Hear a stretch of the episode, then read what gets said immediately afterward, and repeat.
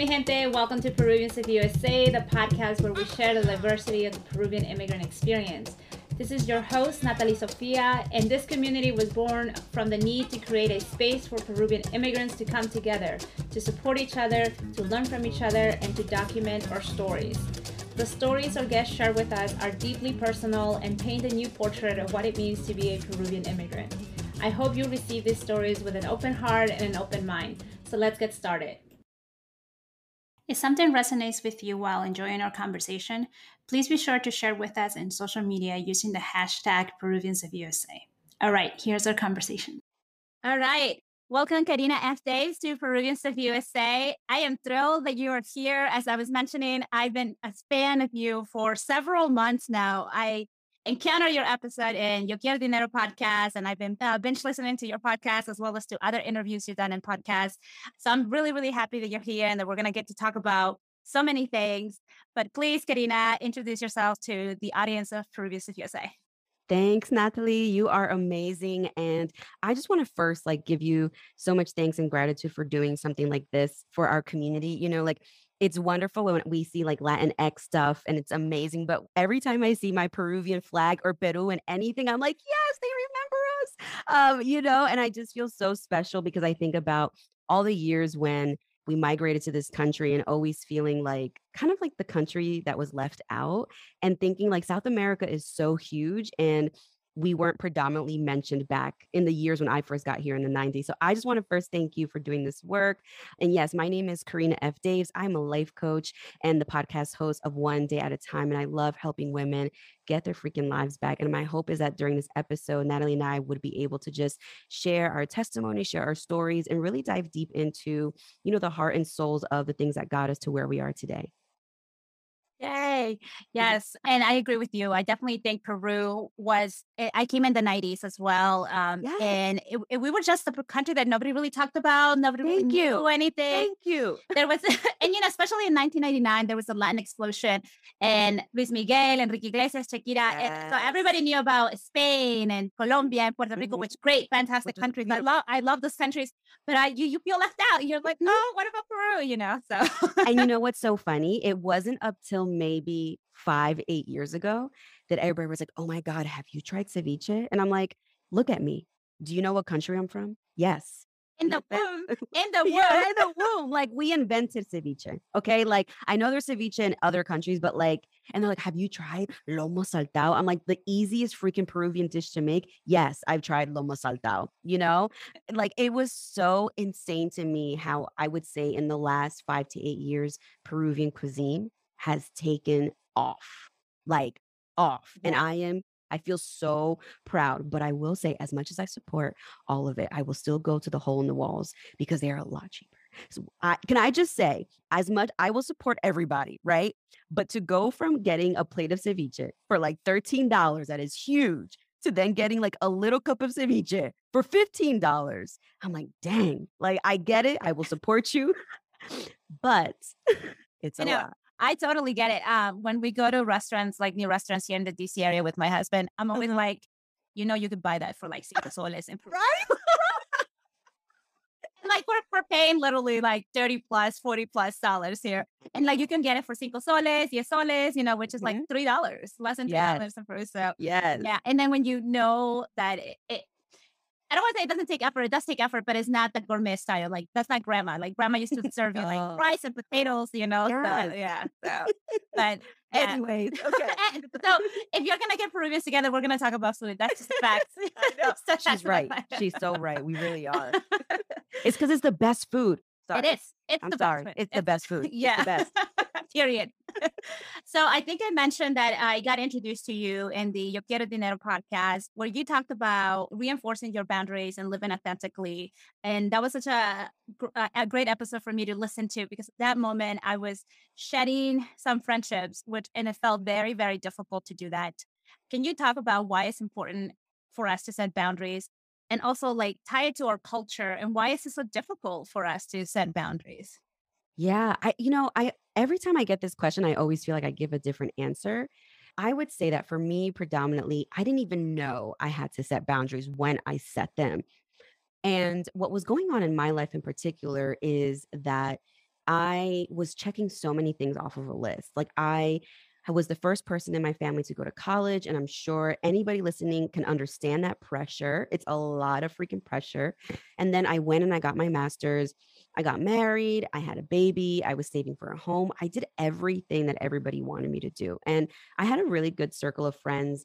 And I had a couple of friends that I thought were good for me, but they really served an earlier version of me, one that was, I don't want to call it immature, but one that was just really stuck in certain ways that weren't going to grow me anymore. Like everybody has the party phase and the gossip phase and the phase where like you connect with certain people, but they're the foundation of it is gossip or partying or drinking. And I'm not saying I don't drink or party. I'm just saying that like it just was a different phase of my life. And through that time period, it wasn't until I got sick that I had to was forced to stop and be like, "Oh my gosh, like I realized like who were people that were really there for me and who weren't." And it wasn't that I wanted transactional friendships where I felt like, "Oh my god, like Giovanna's not there for me," you know, and I'm totally sick. It wasn't like there for me physically. It was just this feeling that I felt like in my darkest moments,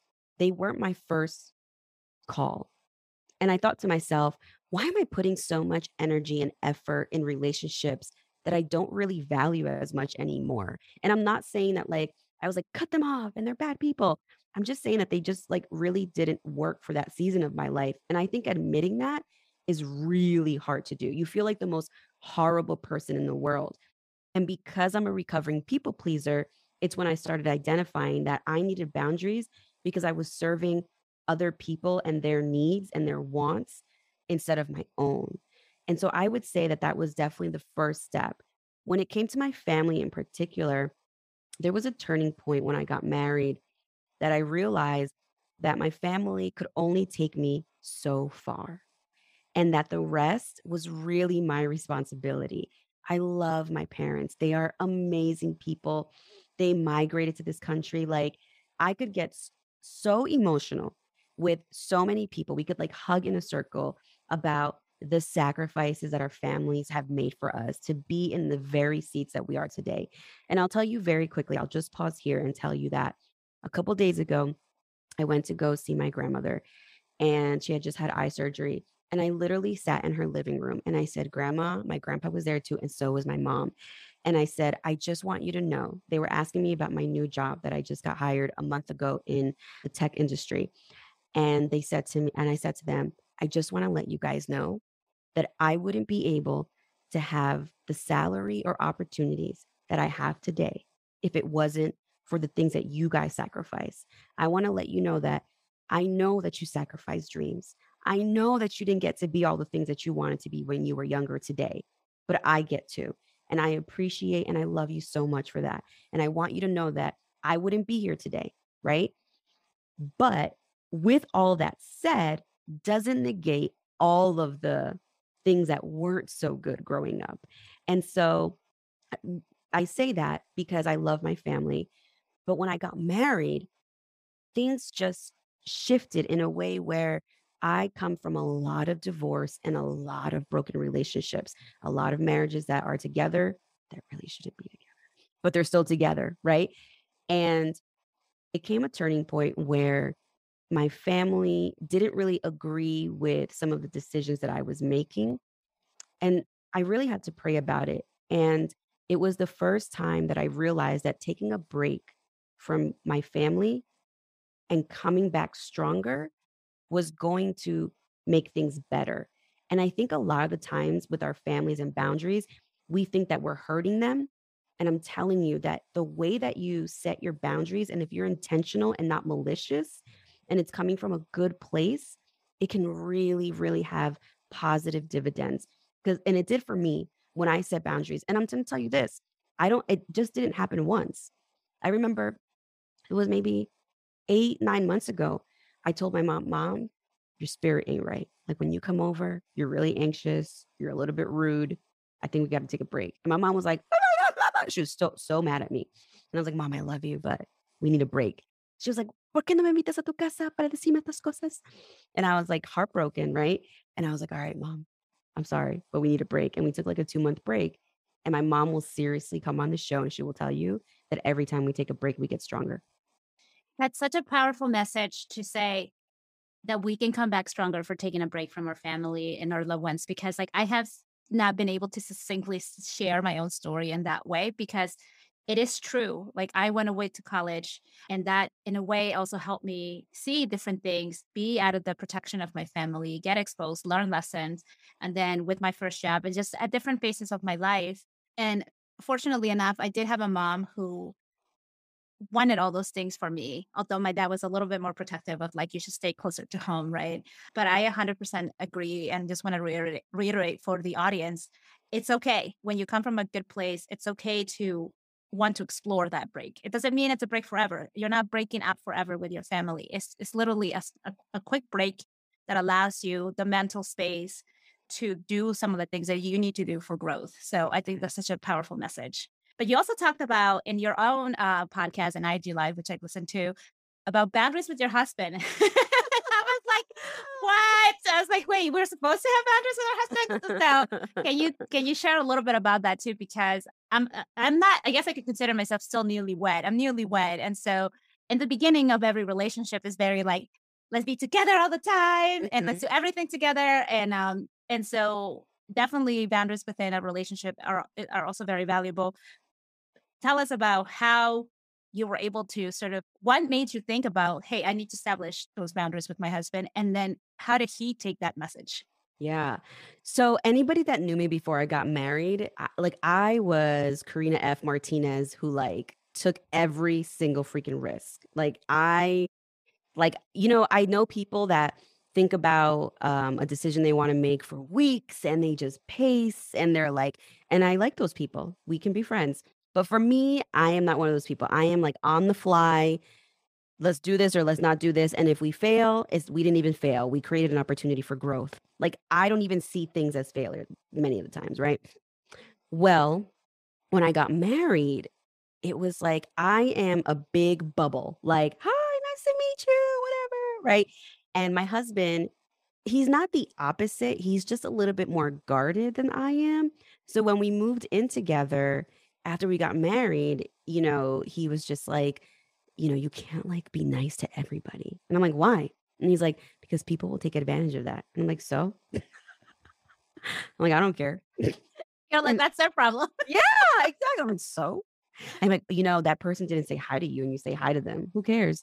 Oh, I, like I there was stuff that I just didn't care about, right? And goes, you have to be careful. And I'm like, why? He goes, they might rob you, or and I, it was just like this like form and and like over time of the way he protected me that it sort of hindered my personality and the way I was very joyful. And I'm not saying that he was wrong because there was plenty of times where like he saw things before I saw things. And so I want to give him credit for that. But I realized that like I was running too many things by my partner. And in essence, I get it. Like we are one household, we are one partnership united by, you know, God as our third knot. You know, if you listen to anything, you know how much I love Jesus. And so like within all that, like I knew we were one, but I also knew I was still an individual. And there came a point, and this was we're we're in year 10 now. So this was probably like year five or six. It was pretty late. And I had a conversation with my husband and I said, you know, I, I've changed. And I think I've changed to make you happy in this like weird way. To accommodate. Yeah, to like accommodate you. Mm-hmm. And it's not your fault. It's mm-hmm. totally me. Like I need to work on myself. But I've realized that your opinion weighs so heavy on me that sometimes it strikes me like frozen and I don't make the move that I would have made if I didn't ask for your advice. And I said, I love you so much and I and I and I benefit so many times from your advice, but there are going to be a lot of things that I think I need to do on my own like I did before and I'll tell you how it goes after. and my husband just, my husband I'll tell you afterwards. Yeah. And my husband just looked at me and was like, okay, well, let's see how this goes. And, you know, it's, it, it was really, Natalie, it was this turning point in our marriage where like, he even shared with me, he was like, you know what? He was like, I kind of feel the same way. And I was like, about what? I'm like so excited. Like, now you're done. yeah. I'm like, now you made this conversation about you. Everything is about you. I can't have one moment to myself, you know. And he starts laughing. And I'm like, about what? And he's like, you know, I'm starting to build a race car. And sometimes I I feel like I'm asking for permission rather than letting you know what I'm doing. And he goes, It's nothing to do with you. He's like, You just have such a strong personality. And I'm like, Really? I was like, I didn't think I was like that. And he was like, No, no, no. We brought it up in marriage therapy. And I'm like, Okay, okay, fine. And I said, Okay, I get it. So then it, what I mean by there was this shift in our marriage is that there was no more like, is it okay if like I go to this? It was this very mature conversation, which was like, hey, you know, I'm thinking of, you know, going to this racetrack meet for three days. Do you think there's anything in the way of that? Is there anything I can do to support you? I can do the, since it's my event, I'll figure out the babysitter and you can be home. I'm like, yeah, yeah. Or like, I'll say, I remember when I dropped my, my business plan on my husband, I was like, yeah, just let you know I'm starting this life coaching business. and and I would I would tell him my prices, and he'd be like, "Oh, I don't I don't know, I don't, I don't. You sure?"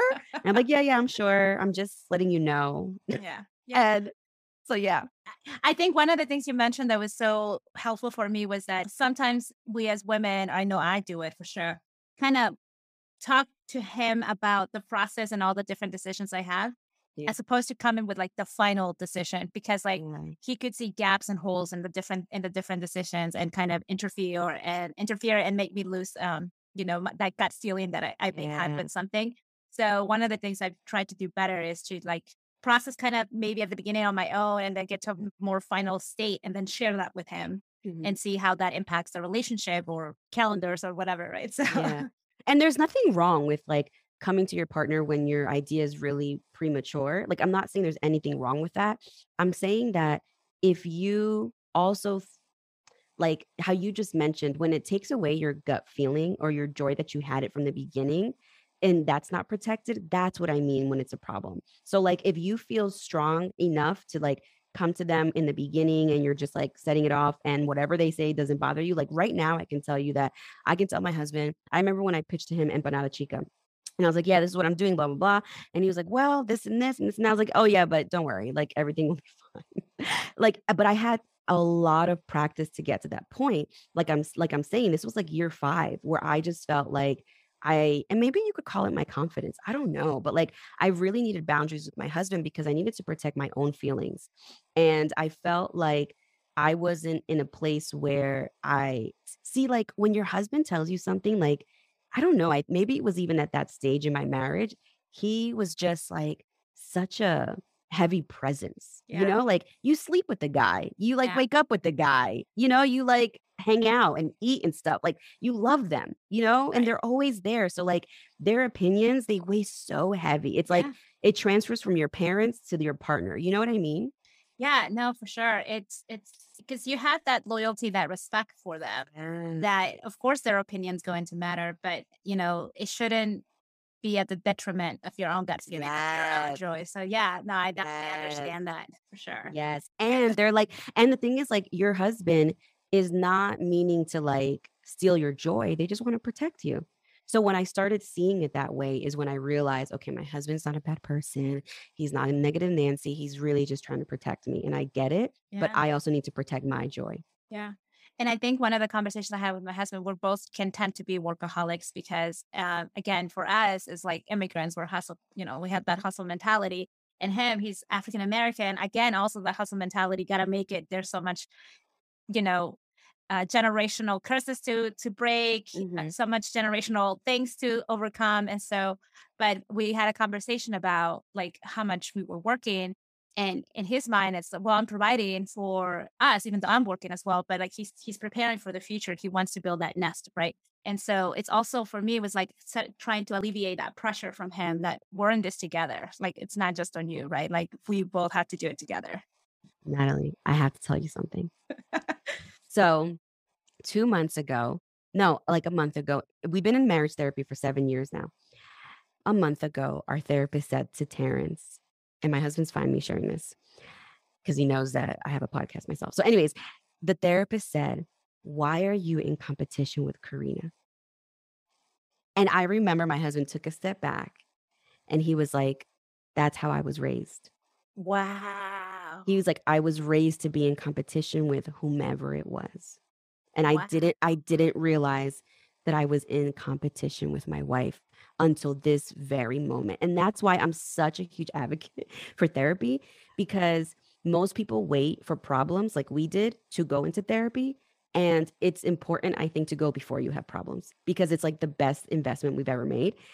And our therapist really challenged us on the psychology of our own self confidence and where it comes from. And it was like we were blown away. We were like, and my husband was like, I'm so sorry. I didn't realize that we were one. Like, he's like, I always knew we were one, but I always competed with you. That's so power. That's such a powerful experience. Oh my God. I would, you should interview your husband on that if you haven't. I should, right? I Because I, I think there's many other men who who feel that way. So I think I'll be really curious to to listen to that perspective. So shifting a little bit into your Peruvian story, as mentioned, you are from Peru, Chimpucayao. Chimpucayao. so tell us a little bit about your Peruvian immigrant story. Like you mentioned that you were, uh, you I know from listening to other podcasts that you came in the '90s, and you know a little bit of your immigrant experience. But I guess share a little bit with the audience. yeah, of like- course. So it's so interesting because a lot of the times people will say, Oh, you don't even have an accent. And listen, like, I'm, maybe I'm indifferent to this, but sometimes I kind of find that comment a little bit offensive because I'm like, So what if I did or didn't, right? What is the goal never to have an accent? I don't know. But, anyways, so I, we migrated here. My mom came, no, wait, my dad came first, and then my mom came. When my mom came, their marriage, uh, my mom and my dad was on the rocks. It wasn't in a good place. Um, but they decided to try. And then they brought me over in 1990 in May. My mom said I came like after Mother's Day or something. I was about four, turning five. And I was very, hmm, like, I look at my kids, like, I think they're very forward. I was very, like, advanced. Um, and I think it was it had a lot to do with the way my parents raised me. They never talked to me like I was four years old. They always talked to me like I was 10 or 14. Um, and I think, you know, when I got to this country, um, I don't know, sometimes I think about like how we build our children, but a lot of us, and I'm I'm sure you can relate, we're put in situations that I can't imagine like my own six year old. Like by six years old, like I knew the PSEG bill. I knew my both of my parents' social security numbers by heart, Helping them do their taxes. helping them do their taxes. Like I was at the doctor's office translating. Like it was a lot. And I just, I'm not saying that my kids wouldn't be able to do it. I'm just saying that their lives are really different. And when we got here, we lived in a in a basement and then we moved to a second floor and then we moved to a duplex. And then by 97, um, my sister was born in 93, but by 97, my parents got divorced. And it's an interesting story because when we got here, we had nothing. And my dad ended up working at ShopRite, the night shift from 11 to 7. And at that time, he was making like $18 an hour. And in 1990, that's a lot of money. yeah. So my dad was able to really bring us up on this rise. And man, we had everything. Like I, the first couple of years, we had nothing. But then I remember probably like ages like eight and nine and 10, we had a lot. And then once my parents divorced, they both went bankrupt. And I think that that was really the first indication that neither parties were ever really shown any type of financial education, right? Like all the only message you get when you come to America is just work, work, work. But nobody knows how to save. Nobody knows how to in- invest. That's what I was gonna say. Nobody knows how to invest. Nobody knows how to do anything. And you just work, work, work. But what are you working for? Right. And so once my parents got divorced, my dad, I remember my dad picked me up. My dad was like a 37 year old man delivering pizzas. And I was, I remember being so like, look, watching my dad just start over. And it was, it was kind of sad. And my mom started over again. We lived in my mom's, my grandma's basement. My mom got remarried. And growing up, my parents, they were amazing parents. Like they were not good together, but they were great co parents. I think that the toxic things that came into it were rooted in gossip, disloyalty. It was like very normal to like say white lies and like that's what they painted it as and just like talk about everybody and their mama. And it was just something that came with me to college and I realized that it wasn't actually a good characteristic to have as a friend. And it was something that I worked on for actually I didn't start working on it until I was like 21 or 22, but that was something that I definitely didn't want to have. And then when I was 21, my the first company I worked for, the finan- they had financial investors for their employees, sat me down and literally just created my whole investment portfolio for me. So I grew up in a very loving family with a lot of the normal same issues that everybody else usually. I mean, I could write a book. Um, I'm sure everybody else can. But one thing remained. There was not one day that passed by that I wasn't reminded that I was Peruvian. Like not one day. Like every day we talked about Peru. If the Peruvian radio wasn't playing, if they didn't spend an extra $30 on the Peruvian channel, if the if Canal Sur. Canasur. Yes. if the if the fridge wasn't stocked with Inca Cola, or every single time we went to a restaurant, we got like 10 million alfajores. I mean, there was a, a carpet on the wall. Of, oh my God, everybody has that carpet. of the llama and Machu Picchu. Like it was everywhere. Uh, from the day that I lived with my parents till 17 years old when I left for college, mm-hmm. my mother cooked Peruvian food yeah. every day. Yeah. Every day. The first time I ate Wendy's, I was 16 years old and I almost threw up. It was the most disgusting thing I ever eaten in my life. I was like, where are the onions in this hamburger? you know, like I was, I felt so bougie. I was like, what is this? You're like, I'm, I'm, used to home cooked meals. yeah. I'm like, this is disgusting, you know? okay. But I will say culture and love is the one thing that that was not missed not yeah. missed yeah. was definitely reminded of and my family is also afro-peruvian and so i there was a lot of like just conversations around festejo and afro-peruvianism like there was just so much more um to learn from those roots it was really beautiful to watch actually that's awesome so one of the things that there are conversations now on the from the Peruvian diaspora on Afro Peruvians, right, and trying to bring more more representation to the forefront of what we see as Peruvians uh, in TV and the media. In Peru, in many ways certain things are still accepted how you talk to people how you refer to them or so how, did you did you did your family talk at all of any of that shift so to give an example so if, eh, so for example like there's certain things when i go back to peru and i hear like extended family say and i'm like you can't say that like you know because here in the us we i mean i'm not saying that the us is perfect in any way but in the us i think we have a little bit more sensitivity and that's i'm not trying to say that as a bad word either but more respect maybe of how we want to communicate, right? Those differences.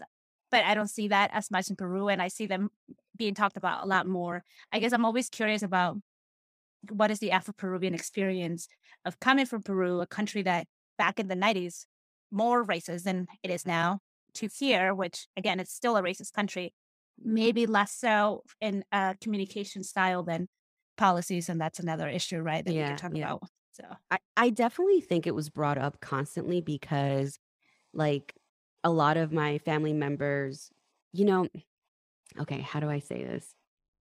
A lot of the women, a lot of the Afro Peruvian women in my family married white, you know, in Peruvian men because they were led to say that that was the better way to go. And I'm not saying that they were not in love with these men. I'm just saying that they were pushed very yeah. For you know to do that and i'm actually a product of that like my dad is my dad is is is white but he also has asian proven in him and so it's so interesting to me because you know there's also this bigger conversation of like ingrained racism in in latinos uh, against afro uh, Af- african americans and it's like but you but you're also like Afro Peruvian, Afro something. So it's sort of really weird. Like my grandmother, who's who's uh, Afro Peruvian, has made like comments, you know, about my husband, and that's when like we stopped talking for a while. And I was like, you guys do realize you're like the same color. Like it's it's not any different. And so I will say that we've had a lot of conversations about it, about their experiences. But I think the biggest issue we've ever had is them feeling like like they can say certain things about people here in America that are African American. It's just the weirdest things. And I know it's not only Afro Peruvians. Like I've heard other like Afro Cubans, you know, and other places talk about that as well. And I just find it so interesting. Um, you know, it's disheartening, but it's it's yeah. it's not right. Yeah, and it's it's going to take time, right? It, and I I think sometimes us in the diaspora we're put in a position where we're trying to help the elder people in our family Yeah. like just be better. Yeah, yeah, yeah, totally. So, all right. So, thank you for sharing also like, you know, the how your parents went through the bankruptcy. I know that's very personal. There could be a lot of shame around that, and I actually experienced that as well with my parents. Um, Mm. because unfortunately, as as hardworking as our community is, we just don't have the financial literacy resources that we could. And I, it's really amazing to see how many Latinx uh, folks are out there now trying to educate the community. Jannese Torres Rodriguez being one of them from the Yo Yeah, Quiero yeah, Dinero yeah. podcast, right? And so I guess I'm curious about your what you learn at home about money or what you see even in your family now.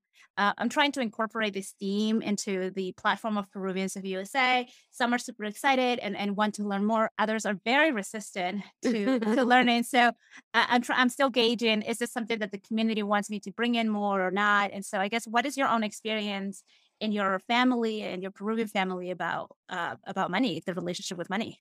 So I think like the real it's so interesting because one of the first thing I think about is my grandfather who was like so excited to tell me that he had um I don't remember, I think like $30,000 in his 401k when he cashed it out and I was like, "Don't don't cash it out early. You only have 30 what why do you only have $30,000 and you've been working for 20 years?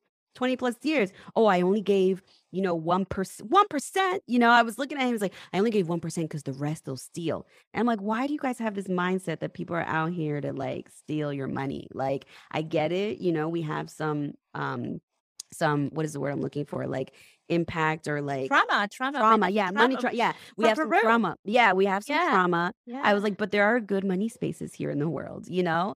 And I think, in my opinion, when everything went down with my parents and their bankruptcy, you know, uh, my dad, he decided to become a carpenter and he got into the carpenters union. Then my dad saved his money, he paid off all his debt. And my dad has like mad secret accounts. Like I know he like he's shown them to me. Like my dad definitely changed a lot his relationship with money. My dad, let's let's say my dad has a thousand dollars, which he has like a lot more than that, but let's say he does, Mhm, and you ask him for a dollar, mhm. my dad will be like, "Give me two weeks."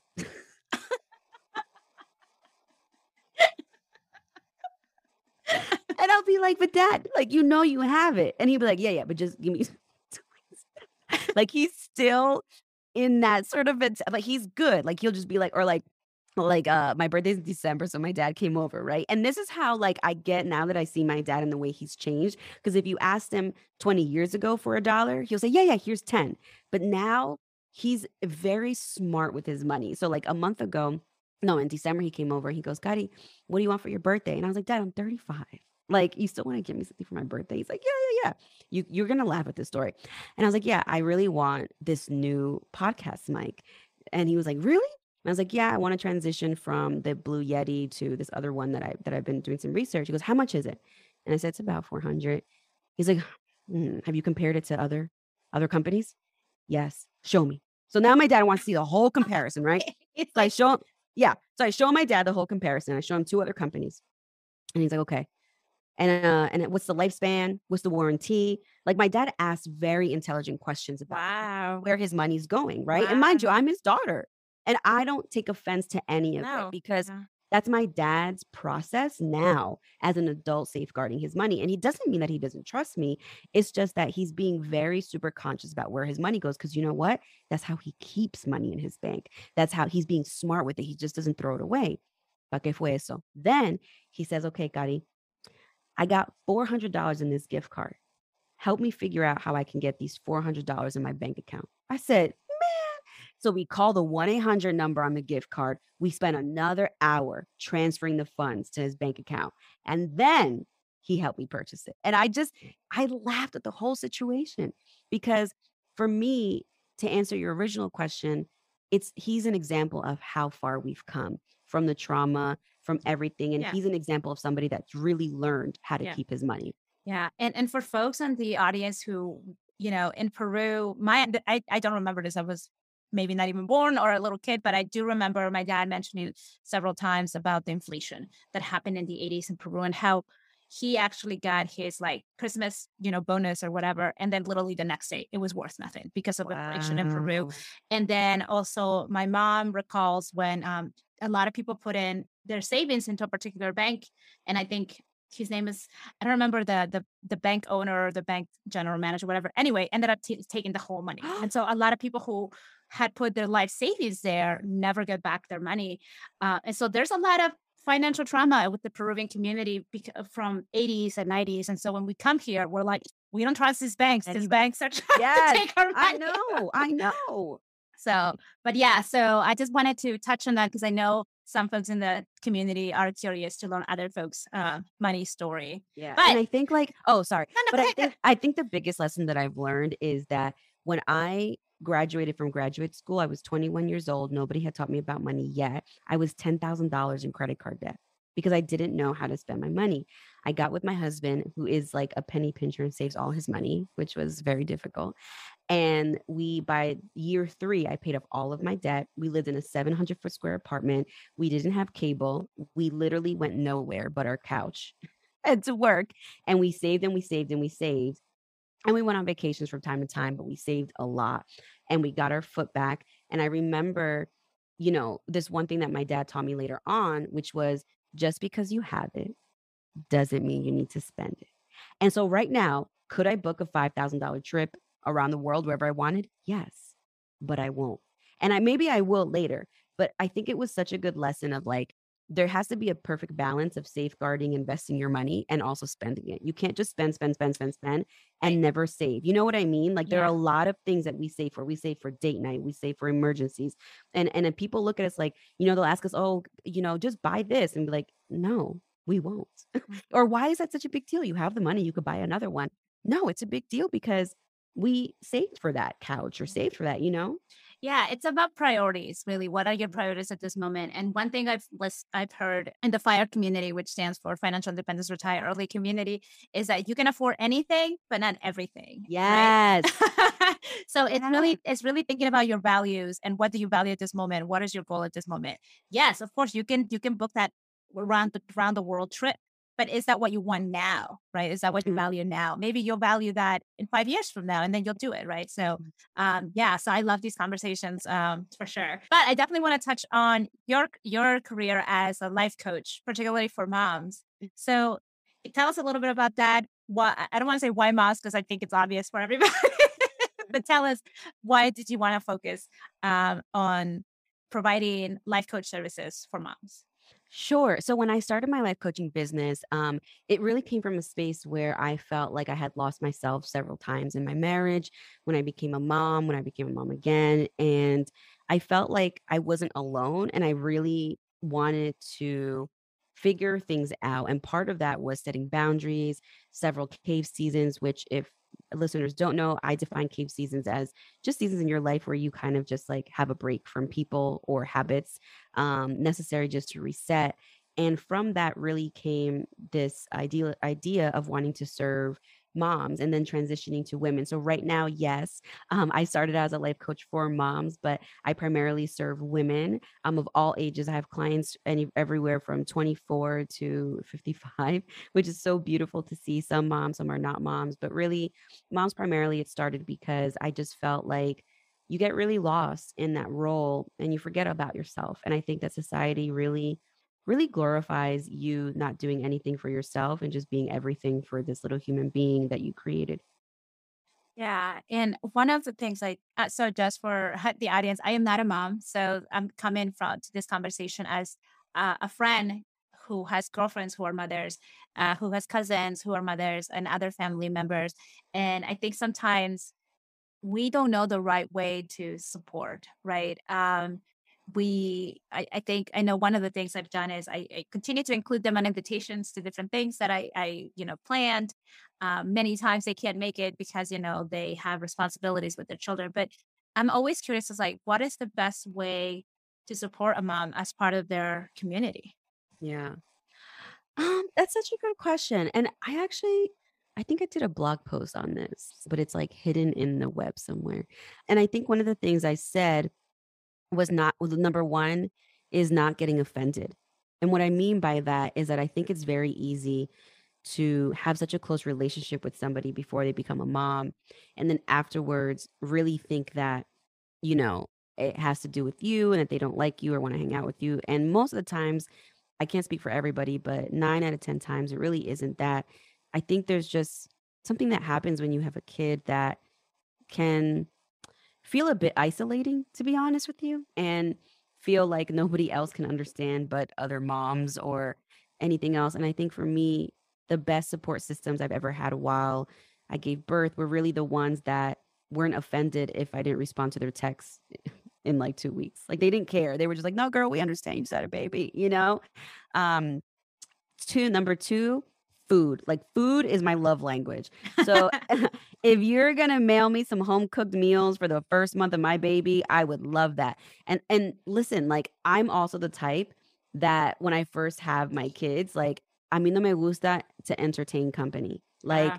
because it's a lot to entertain the company and the baby, and then I got to get ready and am I I'm still a little bit overweight and like it's so much stuff. And then there's going to be people that are like, "No, everybody come over." And this is pre-COVID, so I'm just speaking pre-COVID, right? Um I think it was just a lot of pressure to entertain people yeah. when I gave birth. Yeah. So and I, that's all, such a good point because as part of the community, you you want to celebrate, right? That this milestone and the mm-hmm. baby and meet the baby and and you don't think about the mom is already providing nutrition and mm-hmm. basically trying to keep this baby alive and now you're asking her to cater to this sort of event mm-hmm. that uh you know to host yeah. she's already hosting the baby yeah she's already hosting the baby and then and then three like i would say continue to keep people included like it is what it is like I'm still included in a lot of stuff that I don't go to, and people still out of just like love. And if they stopped including me, like I wouldn't, wouldn't really, really wouldn't care. But that also means that like I'll also tell you, I only have, I, I, know it seems like I have a million friends, but I only really have like three or four close friends, like that really, really know me. Everybody else is just a really good friend, but like my, uh, they're good friends, but like my really close friends, I only have a couple that I talk to usually on a daily basis or like I just texted one of my best friends, Melissa, who's a nurse, super busy, super intelligent. I love her with all my heart. And I literally texted her pictures of, of us in the past. And she said, Seems like you miss me. And I said, Yes, I miss you.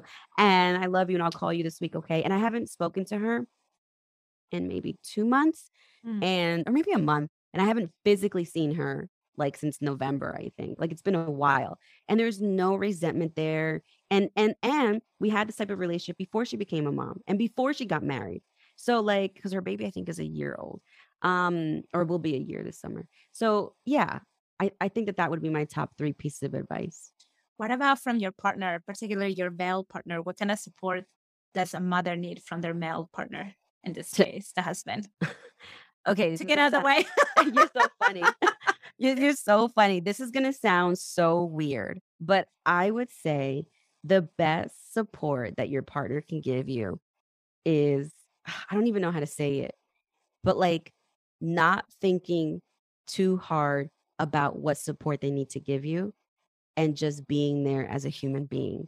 And the reason why I say that is because one of the reasons that I married my husband is that early on, I realized there was no like mm, gender roles. And I'm going to explain that in a second. Like when we got married, we both decided that we were going to have an equal opportunity household. And what that meant was that dishes weren't automatically assigned to me because I was a woman. You know, like stuff like that is what I mean.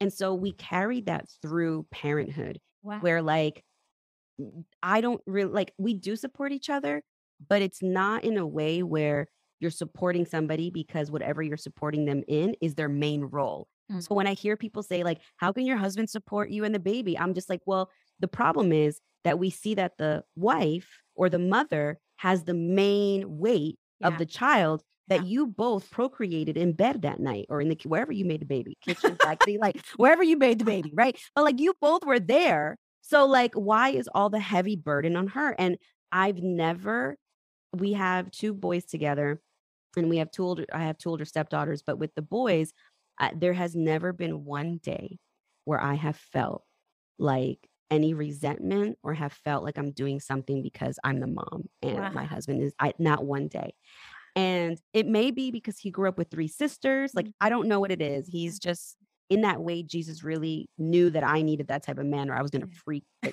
crap out, you know, like God knew. And even now, like, um, I talked about this a little bit ago, and I know it's not your your question, but um, when I got this recent job in tech, I asked God why He didn't give me the job before, because I've been praying for a new job for ten years, and He told me because my marriage would have never been able to handle it; it wasn't ready. And I wondered what that meant. And as I like sat there thinking about it, it came instantly to me where I was like, okay, the type of work that I do now, I take a 6:37 a.m. train. I'm up before everybody. I leave. I don't even see my kids in the morning and I'm home around 7, 8 or night. I'm lucky if I see them at night. So my husband wakes up my kids, puts clothes on them, feeds them breakfast, you know, does the school thing, comes home, picks them up, does the dinner and puts them to bed. And I don't think that seven, eight years ago, before we were in marriage therapy, before we had a routine, before every year you create more and more trust with your partner. I don't think there w- we would have been able to survive such a heavy job like now, mm-hmm. seven, eight years ago. You know what I mean? Wow. It's yeah. like you build that foundation. Yeah. You had to build that foundation before this opportunity could come in. Yeah, you said it perfectly. You said it perfectly. We had to build like such it wasn't just a routine it was just like this like innate like trust like i ne- like i always hear people say like oh let me ask my husband if he can babysit the kids. My husband does not babysit okay? My husband is the father um so i'm gonna ask my husband. he's husband parenting. Yeah he's parenting. Let me ask my husband if he's available you know? Like not that he's babysitting yeah, I actually listened to another podcast. I think it's called We Still Like Each Other, where the husband is like, Oh, you know, I want to help you more. I want to. She, the, his wife just had a baby. And she's like, You're not helping me. I love that. Yeah, because you're not. As a dad, you're not helping. You are raising your child. so, yeah. And you know what, too? Natalie, like I just feel like as strong, independent women, we look at situations and we look at gaps. And if they don't get done, we just do it ourselves. And that was the biggest mistake I made. And so I would say in year seven and eight, I dropped the ball on everything. I'm serious. I dropped the ball on a lot of crap because I realized that part of what I was upset about was what I had created. I had created that Karina would always figure it out. Karina was, no matter if nobody did it, like Karina was going to do it. And then I was like, oh my God, I created a really bad habit. Yeah. So I'm just gonna drop the ball. Yeah. So like I would drop the ball all the time. Like my son would come home, we're just gonna go, Mom, today was pajama day. Oh that's a made up holiday. I'd be like, yeah, you forgot. I'd be like, mm, your dad and I both forgot. Mm-hmm. Uh, my my son would look at me like, oh, like yeah, mommy just didn't forget. Daddy and mommy oh, forgot. Wow. Yeah. yeah. daddy and mommy forgot. Or like my son would go to school without lunch and I'm like, oh, guess people forgot. you know, like I wouldn't freak out. I would just drop the ball. And not like like I would wake up and be like, oh, whatever, I'm gonna forget this day. But like yeah. I had to stop filling my brain and yeah. energy up with so much responsibility and yeah. realize that like I was really creating a bad habit in my relationship. Yeah. You know? And I think in general, we as women and through the immigrant experience and, and helping our parents navigate yeah. the country too, we have been conditioned to be other people's safety net. And I'm like, yo, who's my safety net? there you go. There you go. Yeah. There you go. Um, so for and then maybe this could be a quick answer. I don't know for because you cover so much already. For couples who are planning to have kids, and you know, particularly the moms are like, I don't want to lose myself. You know, they have all these visions of what they want to be as a mom what what could be like your one advice for like couples that are planning to have children yeah here's my number one piece of advice put yourself first i'm serious like i was here first so i will put myself first my husband will tell you seriously that he puts himself first too actually i have to talk my husband into putting himself first because my husband will not put himself first but then blame it on me somehow in this weird way like he'd be like oh you're going out yeah oh i've always wanted to go out too you should like when I got this new job, I bought like three pairs of sneakers. And I was like, oh, I always wanted to buy sneakers. You should. Like, you know what? I should, right? I'm like, you should.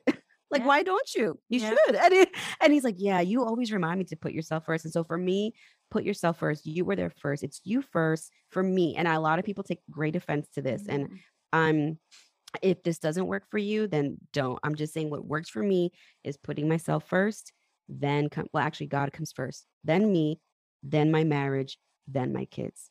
Because if I don't put myself first, then everybody else comes last. And what I mean by that is like if I don't pour myself in first, if I don't pour myself in and have energy for myself, then everybody always gets the last of my energy, the energy that's yelling and upset and resentful. And so I need to put myself first so I can put them first too. You understand? Like, so they have the first bits of like that I feel good, but it's usually me, my marriage, and my kids. It just is like, I know a lot of people hate that. My mom hates that. Like, but it, it is what it is.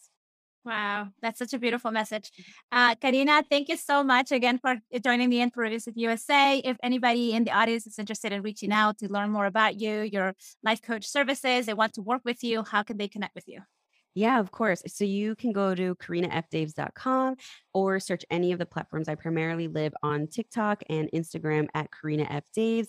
And feel free to book a sales call with me if you're interested in getting your life back or send me a DM. I would love to meet you. Thank you so much for having me on here.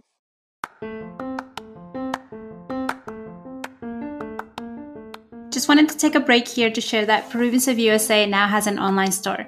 Help us spread the message that el mejor amigo de un peruano es otro peruano by visiting our online store. We also have feminine versions that said la mejor amiga de una peruana es otra peruana or gender neutral versions. This could be the perfect gift for a Peruvian in your life. Visit the link on the episode notes or link in bio. All right, back to the episode. Are you a small business looking to expand your digital footprint? Are you a small business looking to reach more of the Peruvian diaspora in the United States? Consider sponsoring an episode of Peruvians of USA. Peruvians of USA has launched its first sponsorship program. If you're interested, please visit peruviansofusa.com slash sponsors or send us a message on Instagram.